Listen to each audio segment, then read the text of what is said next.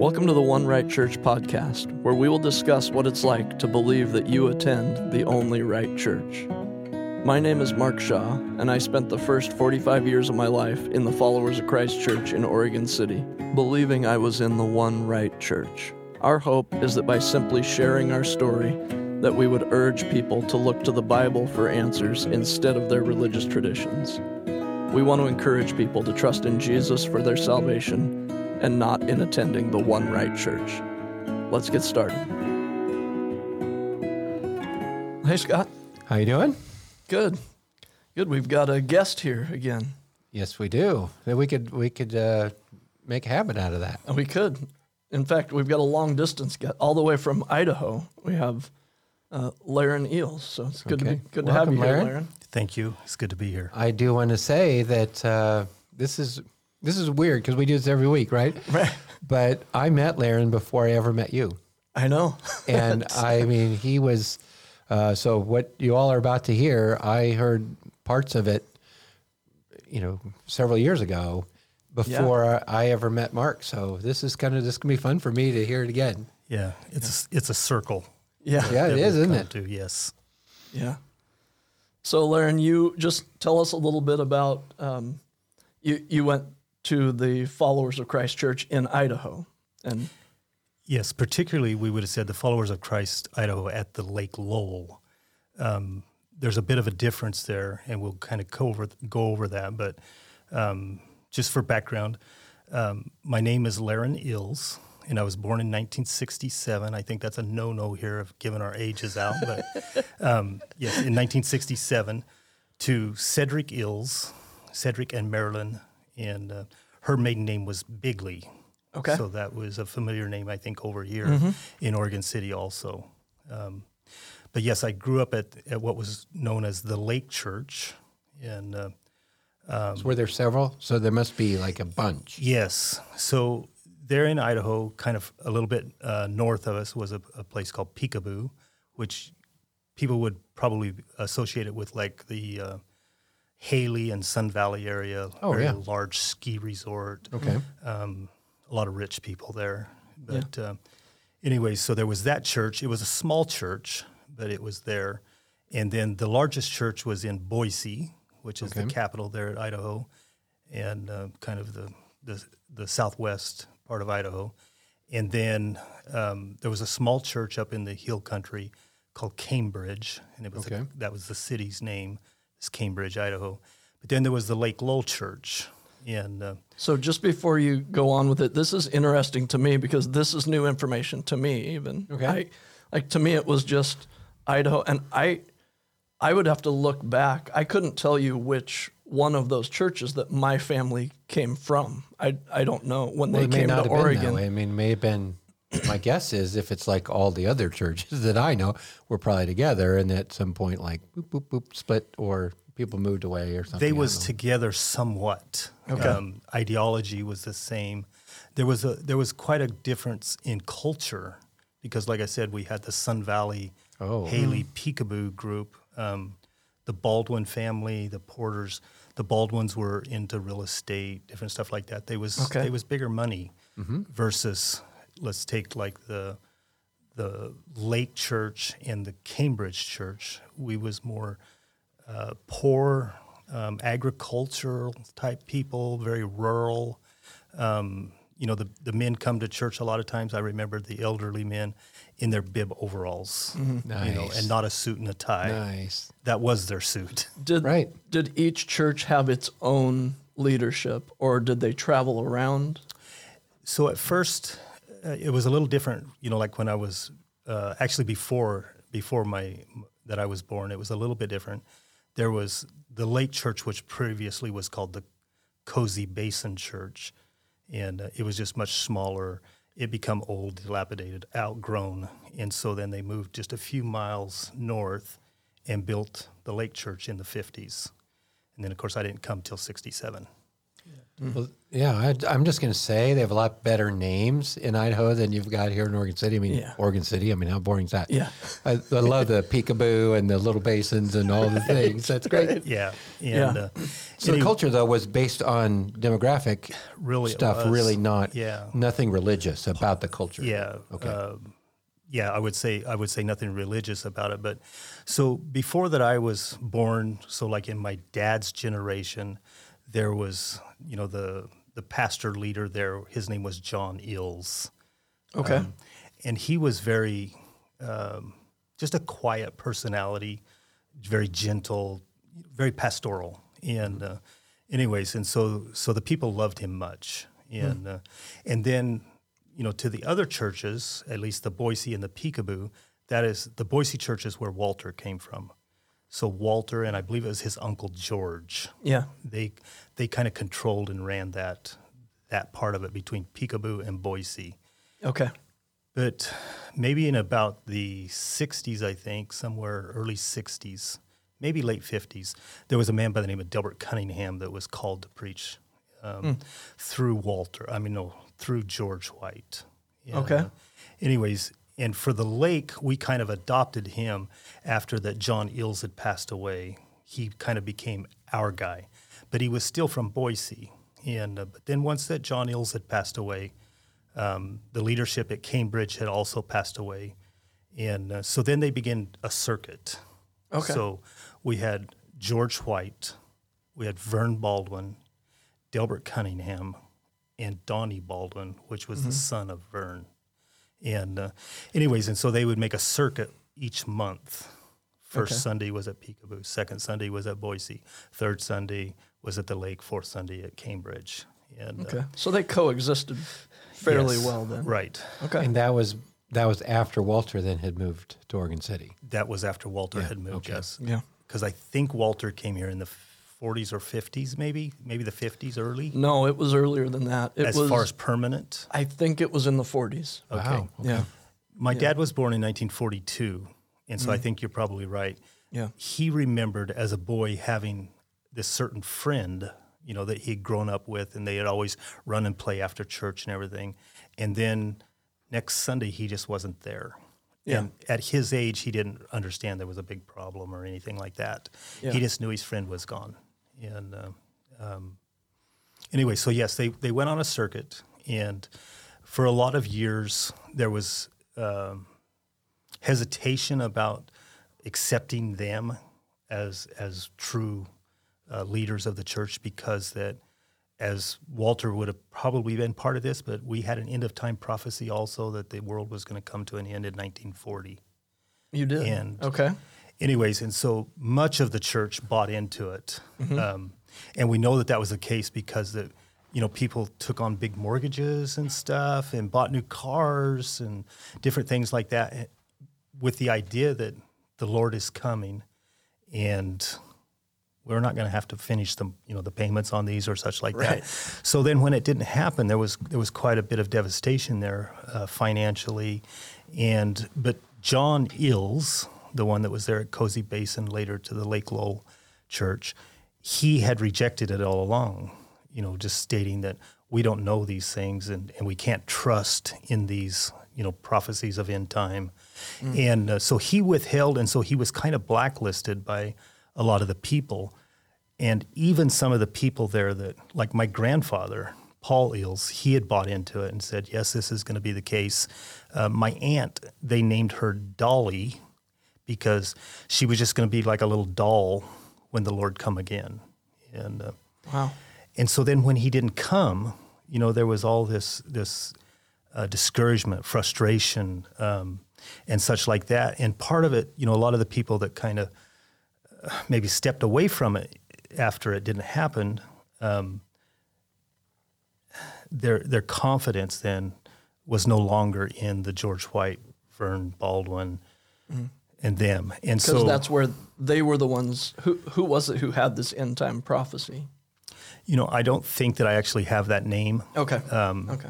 One spoke and the other, and he spoke in tongues. The other translated, and so who knows what was said?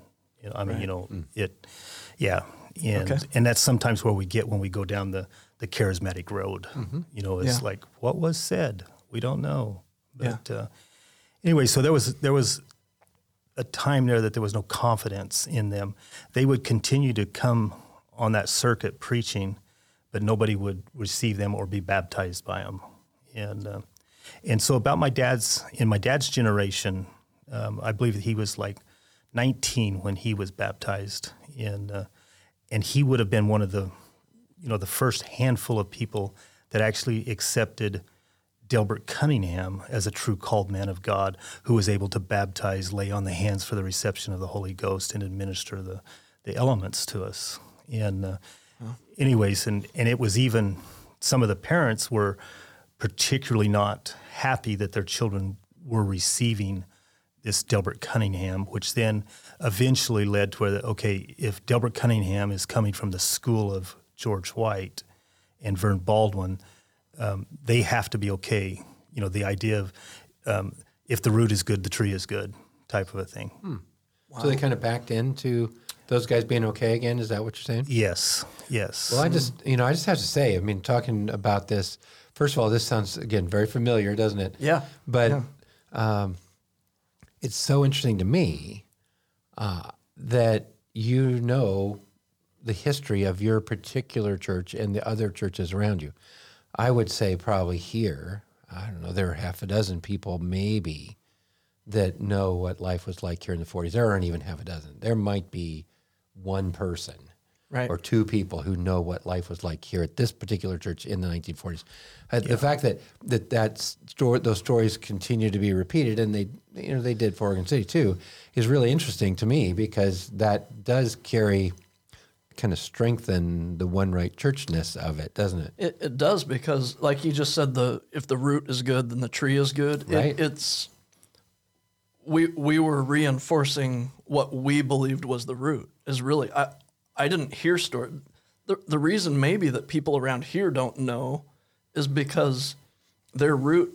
We're talking about Jesus, and it's it's an ongoing thing for us. That wasn't it. It was followers church history was the root, and it it began there, and it's it's why that just gets repeated over and over and over. Yeah. But yeah. I find it interesting that um, for me, once it's once it's cut off, like my generation, we're already in Oregon City. All we knew was that Idaho was bad, and and it was just Idaho. I, that's why I didn't know there were four or five churches. I mean, I, I knew of two after I became an adult. For me, it was just Idaho. Like it was Oklahoma, Idaho, Oregon City, and we were the only right church. Idaho hmm. was no longer, Oklahoma was no longer. So I'm curious how that, what was Idaho's perception of Oregon City? We've talked about this a little, Yeah. so we're not going to fight get about into it fisticuffs anything. right now. Okay. No, he's. I don't want no part of him in a fisticuff. Okay. Um, so I thought a lot about this question. You know, Idaho's perception of, of Oregon City, and I think it's um, it's maybe lost a little bit on me. It would have been a question to ask the generation before me. you know, because there was a lot of animosity at that time.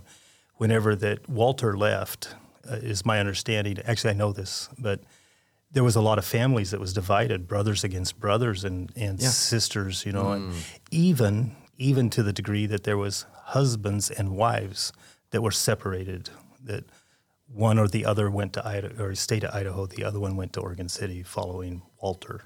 Wow. And so there was just a lot of tension way back in that day. Um, my mother, her oldest sister Ramona, who is Ramona Smith, Yep. that, that I think has passed away here now, but not not too long ago. But, anyways, she she remembers her older sister as sh- when she was just a very very small girl. My mom was, and and then she was just gone, and and she never seen her again um, until late in life. But uh, uh, we didn't hear hardly anything about her. It was there was just no communication that came over the mountains to Idaho, and I and I understand that was on purpose. You know, Sure. Um, and nor do I think that there was probably much information coming back over this way.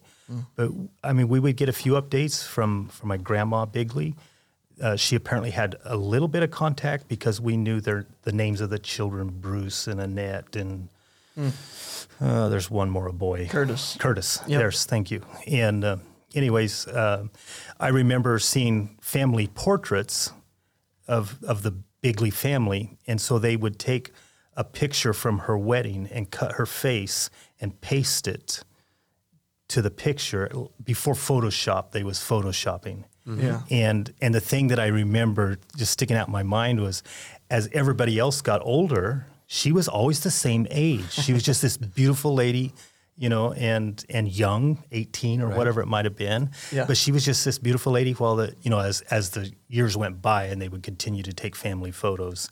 Everybody else was, you know, getting older and you know, and such balding and, and whatnot.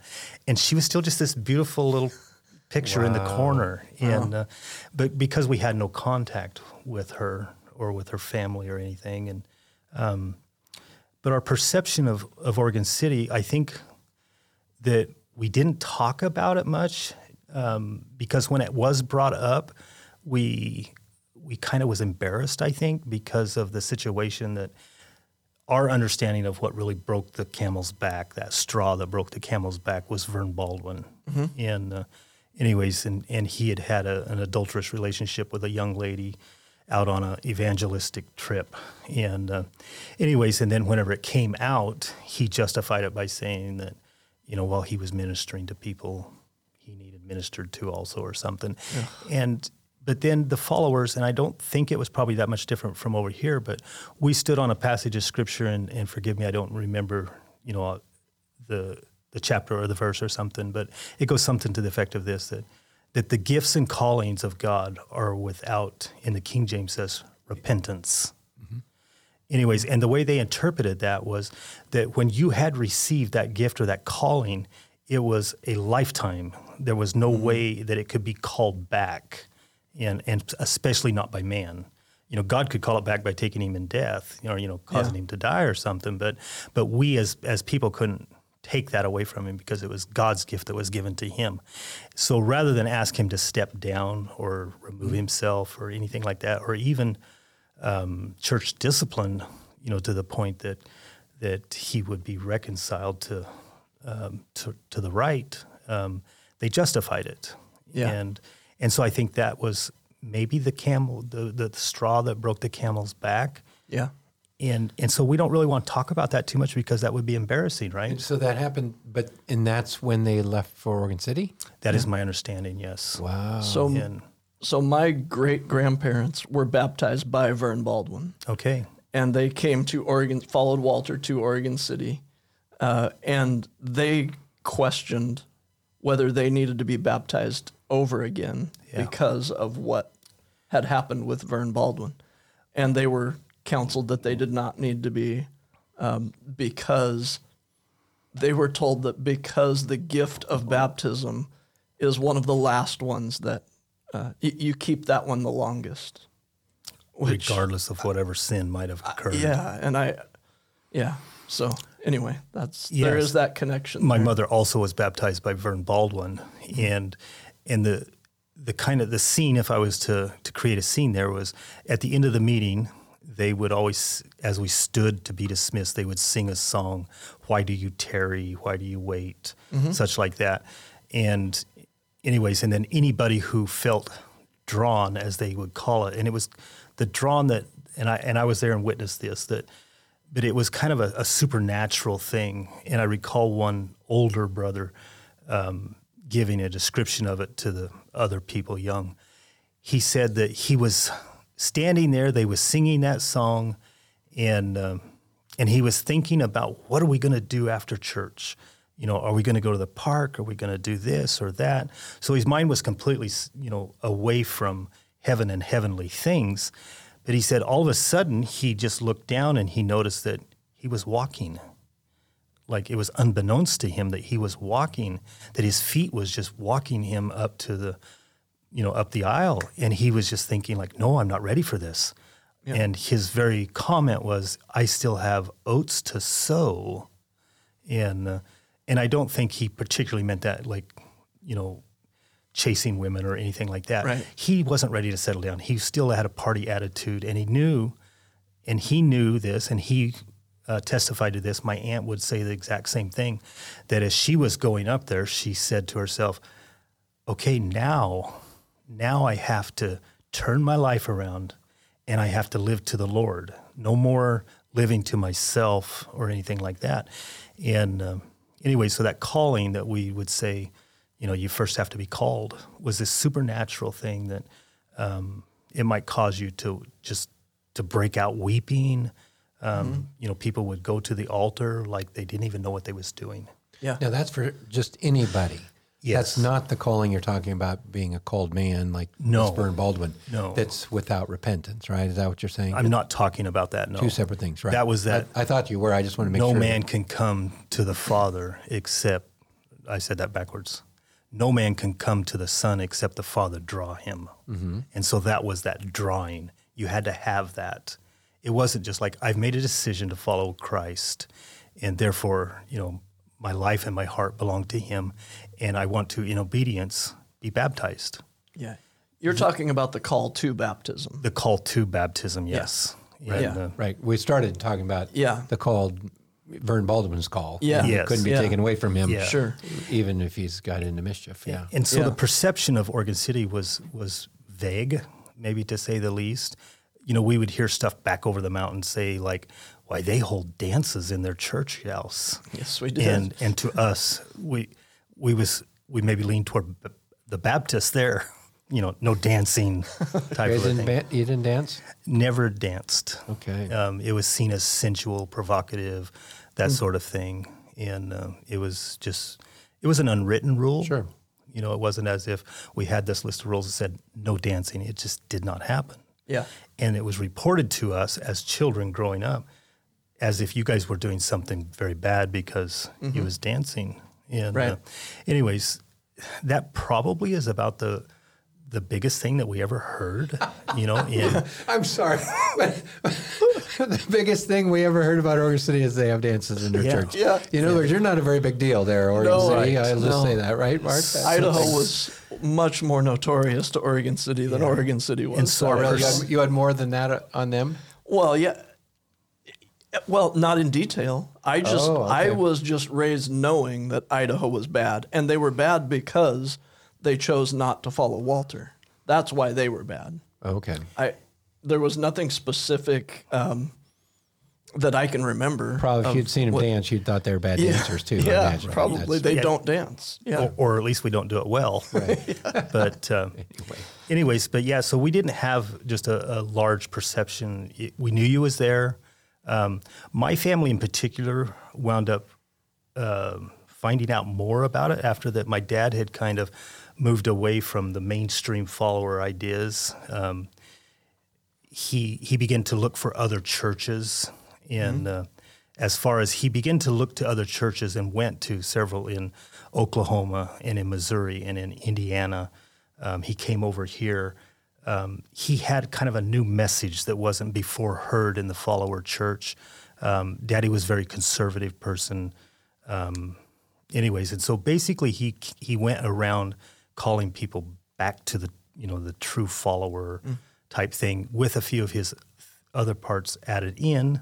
And uh, so in his journeys and his travels, he came over here to Idaho, and uh, and there was a bit of commotion there. over here to Oregon City. I you mean? said Idaho. I'm sorry. That's all right. To Oregon City. I actually remember him coming. Okay. I, I was young. What? But I remember oh, this is cool. Cedric Eells yes. coming. And yeah. uh, anyways, um, and so then he came home, told us, you know, what his um, experience was over here. I think he he talked quite a lot with Glenford Lee Mm-hmm. in that process, and but he made a friend by the name of Gene Mauser.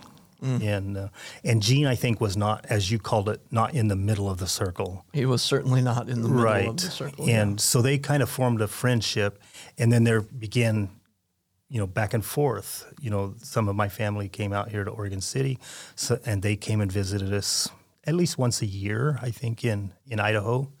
Um, ultimately, then, as time went on, um, the, Gene Mauser's youngest daughter, Elena, Daddy baptized her, and then a few years later, he baptized also Regina. Okay. And uh, anyways, and so in that time period, um, I had met Gene. I liked Gene a lot. He was very personable. He was just a fun guy to be around. And uh, so I came over here. Um, I think it had been around 92 or 93, somewhere in there, and attended a, a meeting on Thursday night. And uh, we was here visiting with Gene and Charlotte and wanted to just go and ex- see what it was about, you know, type of a thing. And Can I we- interrupt you here? Yes. Was your would you was your dad a called man then? If he's baptizing people? No. And that's why I said he kind of moved away from the mainstream follower idea. He had kind of got connected a- around that same time with some of the Church of the Firstborn, Okay. which I was telling Mark earlier that I'm kind of surprised that Marshall maybe didn't touch on that a little bit with his history of the followers. But somewhere maybe back around the beginning or before the before actually it would have been the Second World War. Um, so in the late 30s, somewhere in there, there was a division in the church that kind of started out with there was women in the church that began to speak in tongues and prophesy and, and really started kind of controlling the church through their prophecies and such like that. And so one group of the people said, you know, no, the women are commanded to be silent in the churches. And and the others saying, well, if Sister Susie is truly being moved by the Holy Spirit, and we know that it is truly the Holy Spirit because these things that they're telling us are coming to pass. You know, they're they're right on mar- on the target, and so we know that it's the Holy Spirit truly working, and uh, and so they they said we can't go against God in this, and so that caused a division, and and so the the one went to the right, the other to the left. The one took the name, um, the General Assembly and Church of the Firstborn. The And- conservative one, or the one to went to the right did? Well, Well, or whatever. The- yeah, one one to one side not and the, the, other. followers. The other one, the followers. Right. So they, at that time, they would have both been followers, Oh, okay. but there was this division as to whether the women were allowed to speak or not. The the follower, the ones who remained followers, would have probably been on the side that women were not to speak. They said they were to be silent Yeah. in the church. Yeah. So then, sometime after that, at the beginning of World War II, a church could could file with the, the government a like a conscientious objection to to Okay, right. to Mhm. fighting, and so you could go as a non-combatant then if your church signed for you. And uh, anyway, so when they submitted their their application to the government, they submitted it as the true followers of Christ. And anyways, and their return reply from the government was is that that is not actually a name. That's something that people would aspire to. And so it wasn't a name. They said you're going to have to resubmit with an actual name. And so they just, you know, from the scriptures, then, you know, they are the General Assembly and Church of the Firstborn. And uh, and so that's where the two the names actually split, but they had already split as a Gotcha. people before that. How cool is that that the government recognized Yeah. that That's what you need to be a true follower of Christ? yeah. In order And to use a, and this. that that's a real thing, and you should aspire to it. That yeah. yeah. to be told by the government that that's the case, that's pretty good. I'm not sure our government would tell us that today. Probably not. But, anyways, and so I I wondered if maybe Marshall might um, come back with some of that and just. but so we had a very similar, you know, I mean, we all came from the same place, and that's whenever Marshall gave the history of you know a few weeks back is when I listened to it. Mm-hmm. He talked about, and there was some question brought up was like did some of the apostles just ordain others rather than have this you know prophetic calling or a dream or a vision or somebody just walk out of the woods mm-hmm. type of a thing? Yeah. was there a time that they was just ordaining? And uh, anyways in some of his notes there i felt like kind of alluded to that mm-hmm. that that possibly was the case and uh, anyways and that's what the the uh, church of the firstborn they would ordain or appoint people and then So they could keep leadership in yeah place. you'd have that perpetuality of, of leaders yeah. That So- makes some sense, I would Yeah. say. Yeah. So your dad went back then and got connected somehow with them, and that's as how he was could looking, then you know, spreading his message, he come across these people, and then he in turn then said, "Okay, I've been baptized, so I have the Holy Spirit. The, you know, the the the laborer must first be partaker of the vine." Okay. That's what he used, and he had been, you know, he had been baptized. He had had the hands laid on him for the reception of the Holy Spirit, hmm. and so therefore he was qualified. No, hardly nobody accepted that. Obviously, in the follower church, it just went way against Right. everything that Okay. we knew. That, what sounded to me, from what I know, it sounded Right. like it would have. That's why I asked. And so there was a lot of my siblings that daddy also baptized them. Um, and a word of praise here is some of them have now truly been baptized into Christ. oh, good. Yeah. Yeah, that's And, cool. uh, great. Anyways, but so so yes, our perception, and we kind of got off track there. Yeah. uh, was we didn't know that much about you to really have a, a perception one way or the other. Okay. But Good. So what are what would you say you've listened to me tell about the Oregon City followers on here? Tell me a little bit just about some of the differences and some of the similarities. What what have you heard me talk about that you relate to or that you think no this is totally different in Idaho? Yeah, I like how you interject that little bit because I've been known to be a little long-winded. So maybe that'll kind of keep me held down. Um, the similarities, obviously, um, you know, we had we had the same ideology. Um, you know, we were God's people and only. You know, there was no there was no others. It was you belonged to the followers, or you was on the outside. You was the world.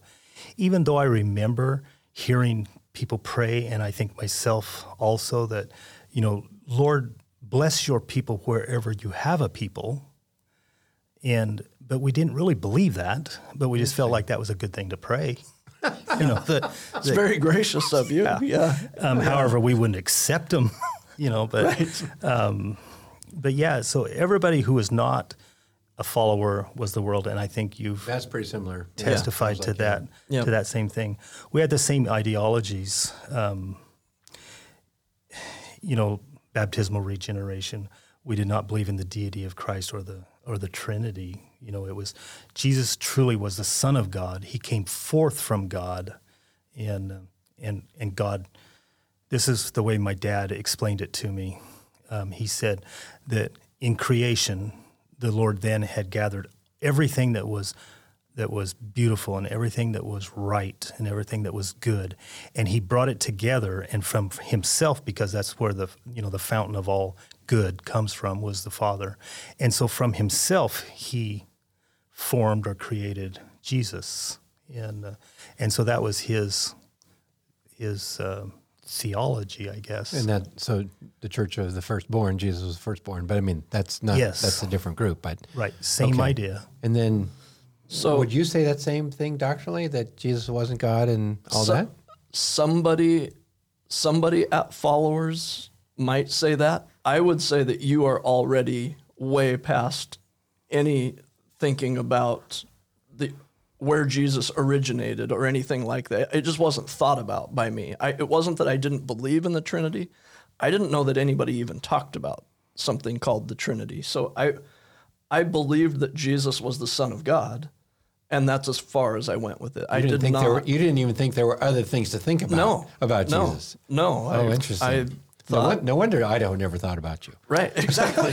so I, I guess we'll tally that into the differences yeah, Yeah, yeah. Yes. Instead of the Okay. similarities. That's a big one. But um, you know, I think you guys held to the you know to the idea that you know as baptismal regeneration that you couldn't really become part of the faith except later we had to adjust because of the times. But it was early in my life. It was by baptism.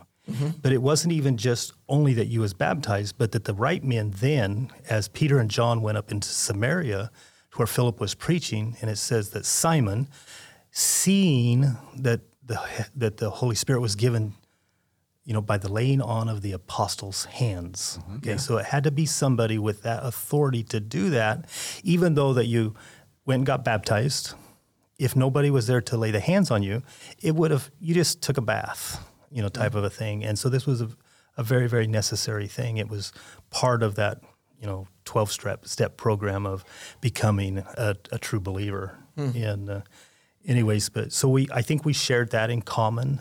You know it was it was through baptism. Um, i believe we shared somewhat of the same charismatic um, feelings you know, I would say kind of the gifts and, and such like that. Um, obviously, with uh, faith healing, you know, Yeah. that would have been seen as, as one of them gifts or signs.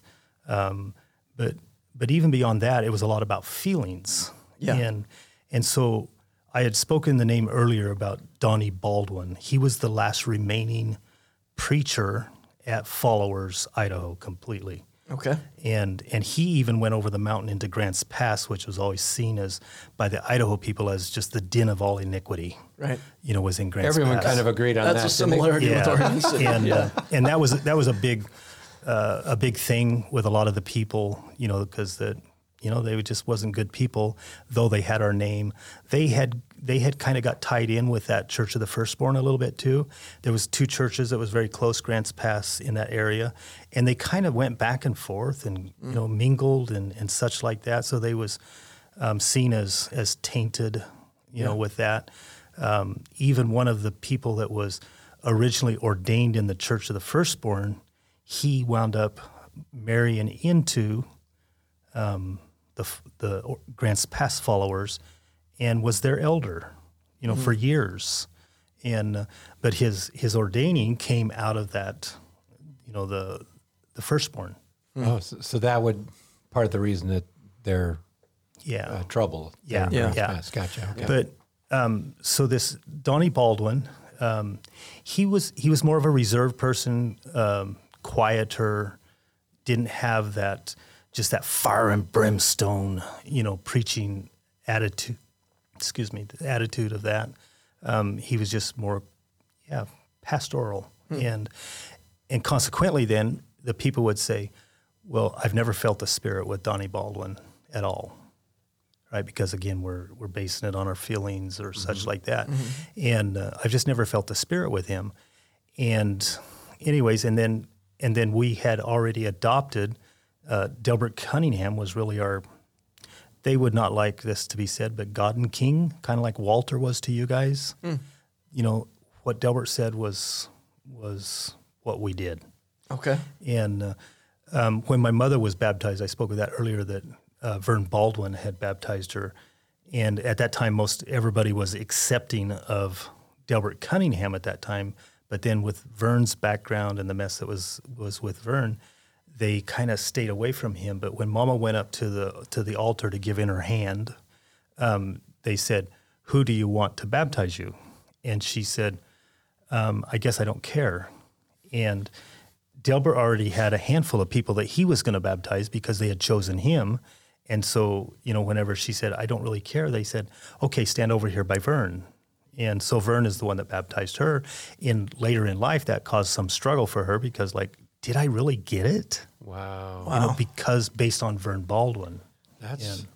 Yeah. I mean, that's a rough thing to have to second guess, isn't it? Yeah.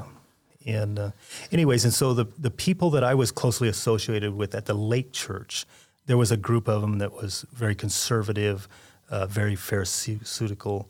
They was we was we were really righteous people in our own eyes. And Yeah. uh, anyways, but um, they all rejected him as as having a true calling, and so so really in 1976 for us that was in that that group um, that's when the baptism ended was in 1976 So just what what happened that then? That's when he died. in 1976 this delbert cunningham that we all accepted he died So how many people were in this group that you're talking about in Lake Church? Well there was not that many families but you have to remember in idaho um, we multiply like rabbits okay? Um, i am one of 15 children. My wife is one of 16 children. Um, there was families with as many as 18 children and and these were them conservative people that i'm talking about.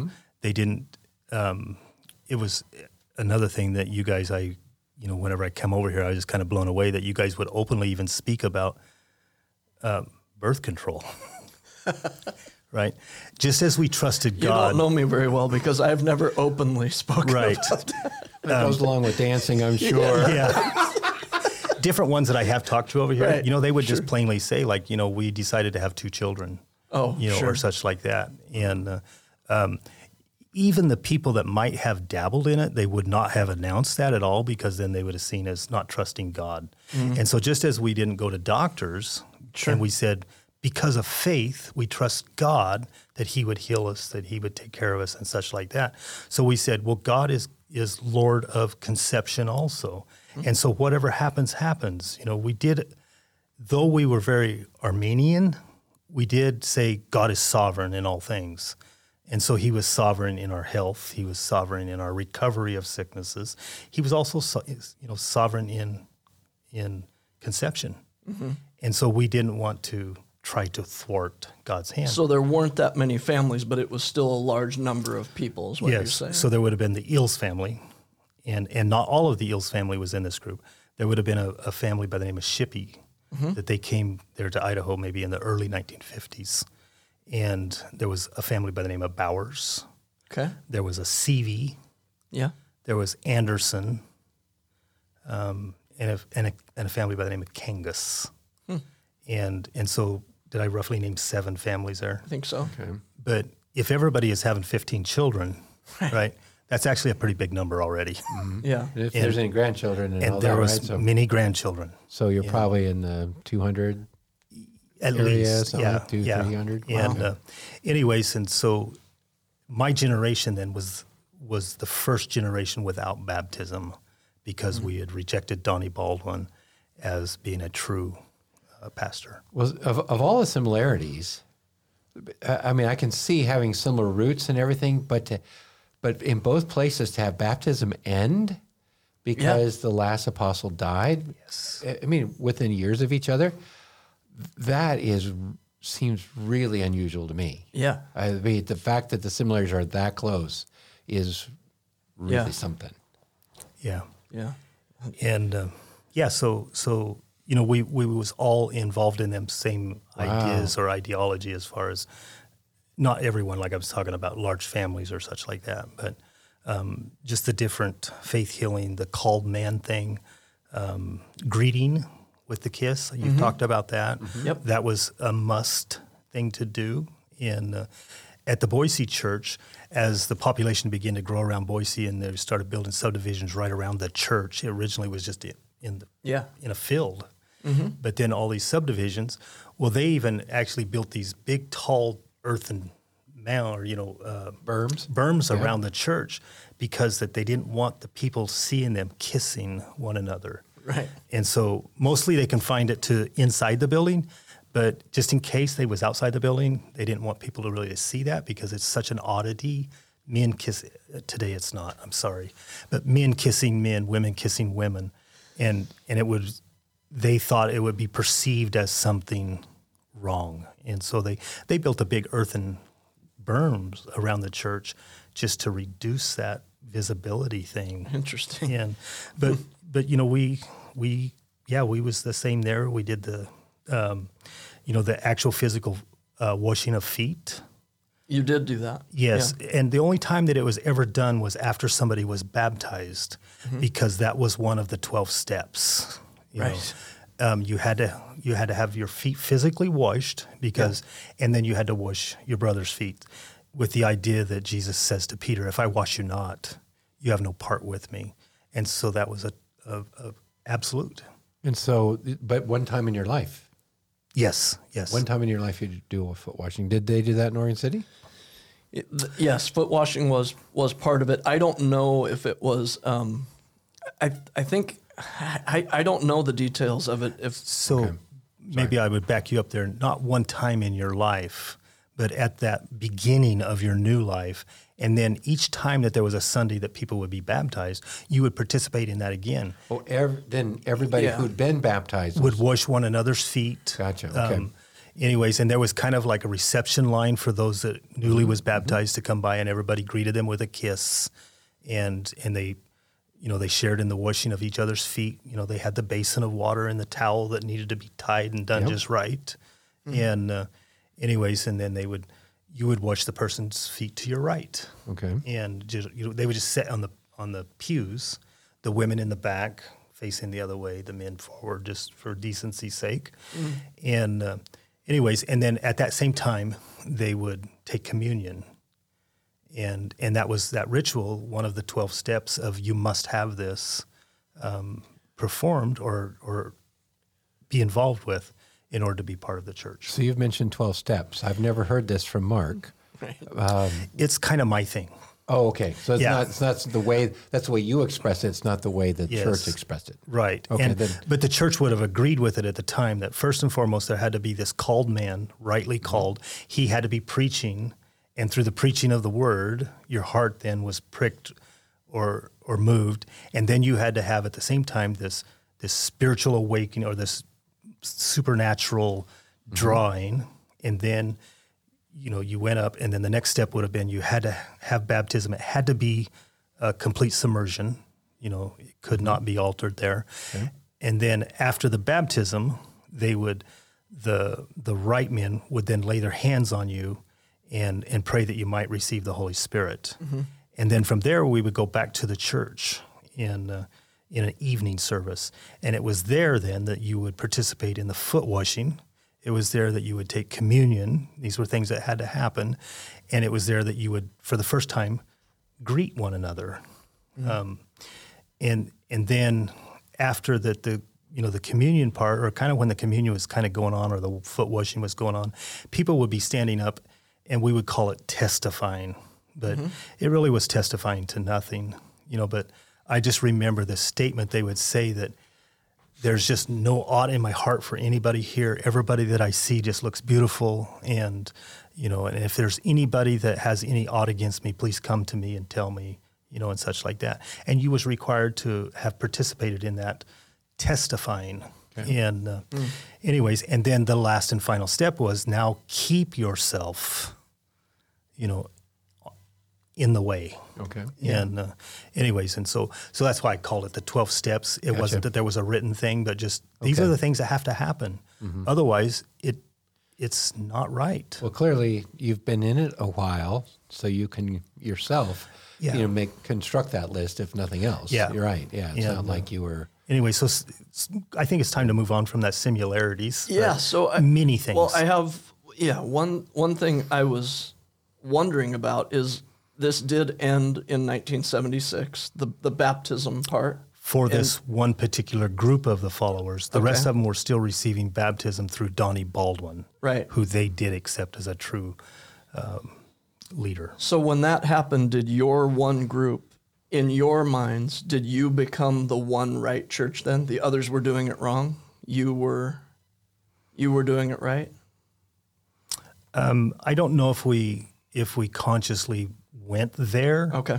Um, it was assumed that those who were baptized were really by Donnie Baldwin. They weren't any different than me because I hadn't been baptized either, and so we just disallowed that.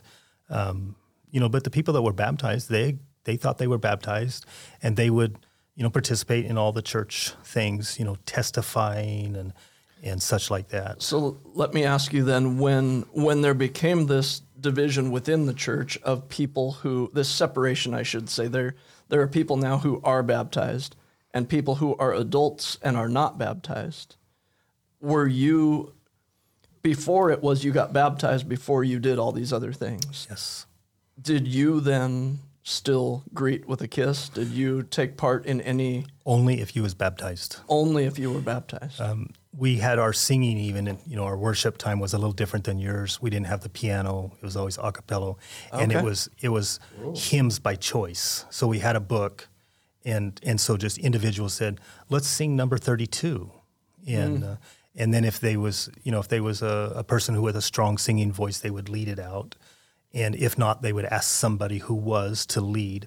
And so you wasn't allowed to do any of these things. And there was even even the the more liberal side that did accept Donnie Baldwin, but they would say you're not even allowed actually to pray, right? Because it did go no farther than the top of your head, right? Because only those that are in Christ and you know are those that Christ hears and answers. And um, that wasn't in the group that I was in. And, okay. but Did did they use the term in Christ? No, they said in the faith, In the faith. in okay. the faith. Okay. Yeah, Christ wasn't mentioned just as you, you know, you talked about. Okay. He, was mentioned obviously, but not in that, um, like I would today. You know, whenever I speak of my Lord, Yeah. you know, and and it's it much different, much different. Yes, Yeah. but um, Well, Laren, I have a lot more questions for you. so would you uh, would you come back and let us ask you some more questions? I questions? would I would time? love to be grilled some more. All right. Sound good, That, Scott? that does sound good because there is there is more, I'm sure. There is. well, hopefully, this has been helpful. If you have questions or comments or a topic that you would like us to cover, you can reach us at comments at onerightchurch.com. And for more information, you can visit our website, www.onerightchurch.com. Thanks for listening, and we'll see you next time.